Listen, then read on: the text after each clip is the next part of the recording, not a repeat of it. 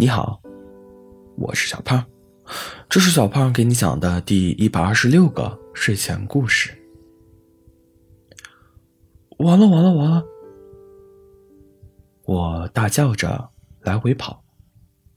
事情很突然，我把王子变成了青蛙。然而，我并不知道解除魔法的咒语。虽然桌子上的青蛙非常温柔的望着我，但我的内心依旧万马奔腾。艾琳娜，别太担心，早餐是你最喜欢的草莓夹心三明治。呱！我强装淡定，坐在王子殿下的对面。咔嚓，餐盘被我用叉子叉裂了。我眼含热泪，挤出来一个假笑。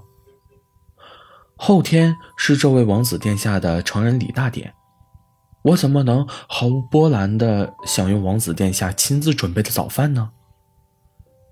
谢谢您的早餐，可我还是先去研究解药吧。我不敢看王子此时的表情，逃跑似的冲进了藏书阁。王子变青蛙这件事，都要从三天前说起。我是住在魔法之森的见习魔女艾琳娜。我的老师云游刚走，我还没来得及庆祝自由，这位王子大人就找到了我的小屋。是艾琳娜魔女吗？是的，请问。您有什么事？我探着脑袋，看着眼前衣着华贵、谦谦有礼的少年，粉色的小爱心从双眼里溢出。我把他请进屋，他说道：“其实，我是这个国家的王子，我希望魔女大人可以帮我一个忙。可是。”我的老师出门云游了，我只是个见习魔女。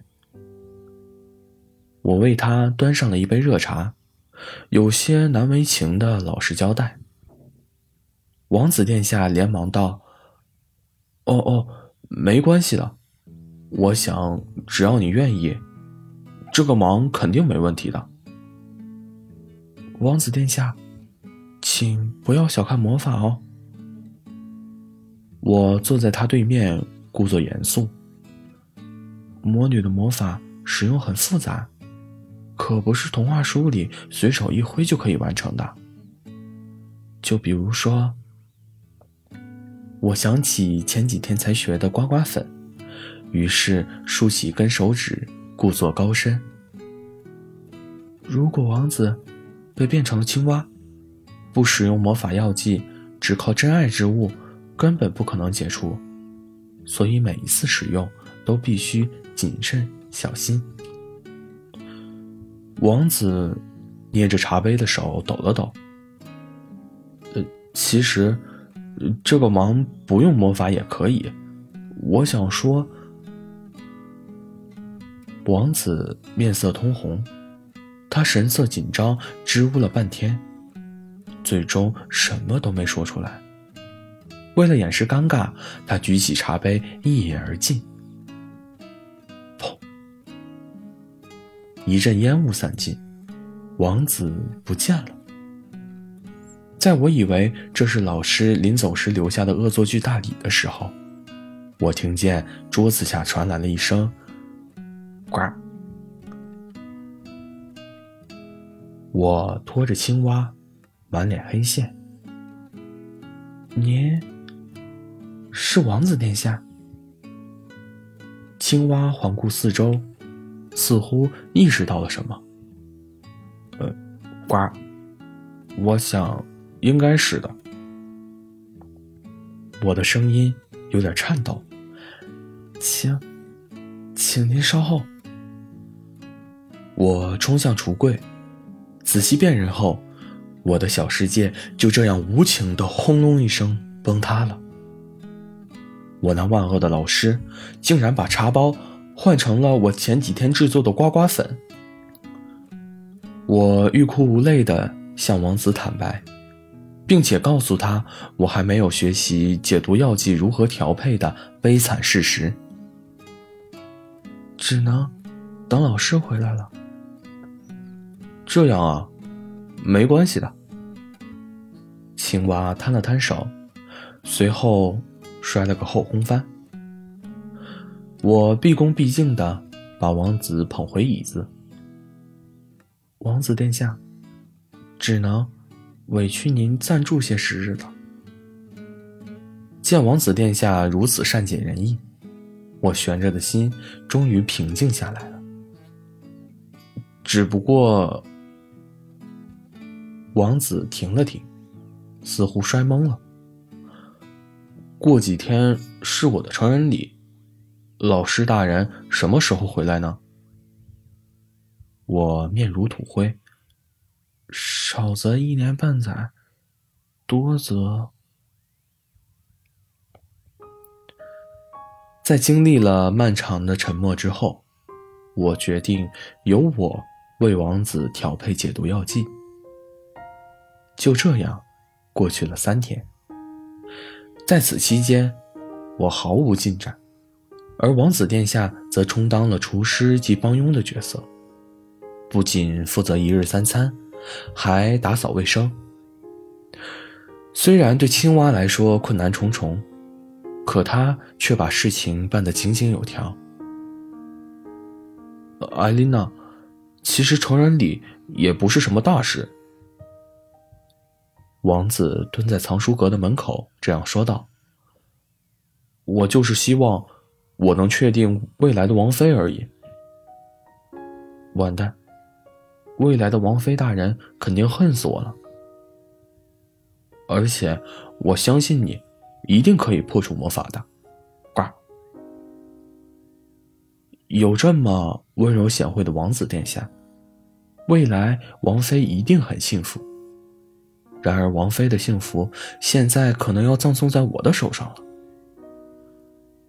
可是，我真的很弱，有。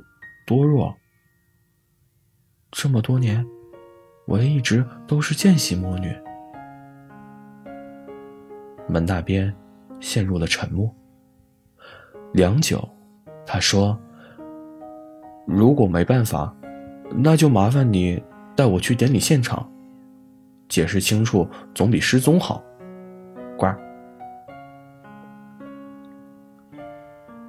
于是乎。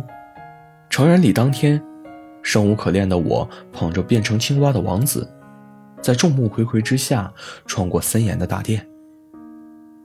老国王的脸些许抽搐，良久，他憋出一句：“魔女大人，你是说，这只青蛙是王子殿下？”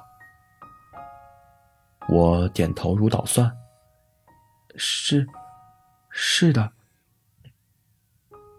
虽然声音和王子一样，可国王思索片刻，不是说真爱之吻可以让王子恢复吗？那么魔女大人，拜托你了。这次轮到我嘴角抽搐，哪有那么容易破解的魔法？可是这么多人等着。只能死马当做活马医。王子殿下，冒冒犯了。得到王子的许可，我闭上眼睛，靠近他。和想象中冰凉的触感不同，温柔又柔软。我睁开眼，被拥入怀抱，在场的人欢呼起来。魔法破解了。那个，艾琳娜，可以再请你帮我一个忙吗？王子垂下头，挡住羞红的脸颊。你愿意做我的王妃吗？哎，见我迟疑，他又道：“艾琳娜，你忘了吗？我是当年被巨龙抓走，你救下的艾森。我混沌的脑袋里，似乎真的有这么一段记忆。不过，似乎是我的飞天扫帚失控，碰巧撞飞了一头巨龙。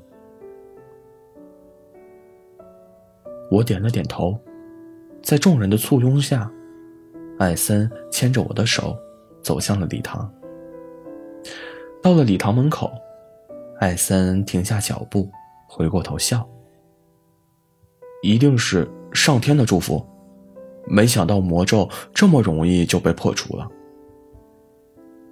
幸福来得太突然，我整个人都沉浸在粉红色的氛围里。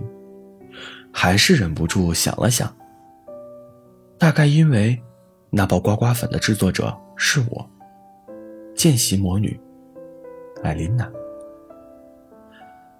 好了，故事讲完了。故事来自微信公众号“睡前故事糖果屋”，我们下次再见，晚安。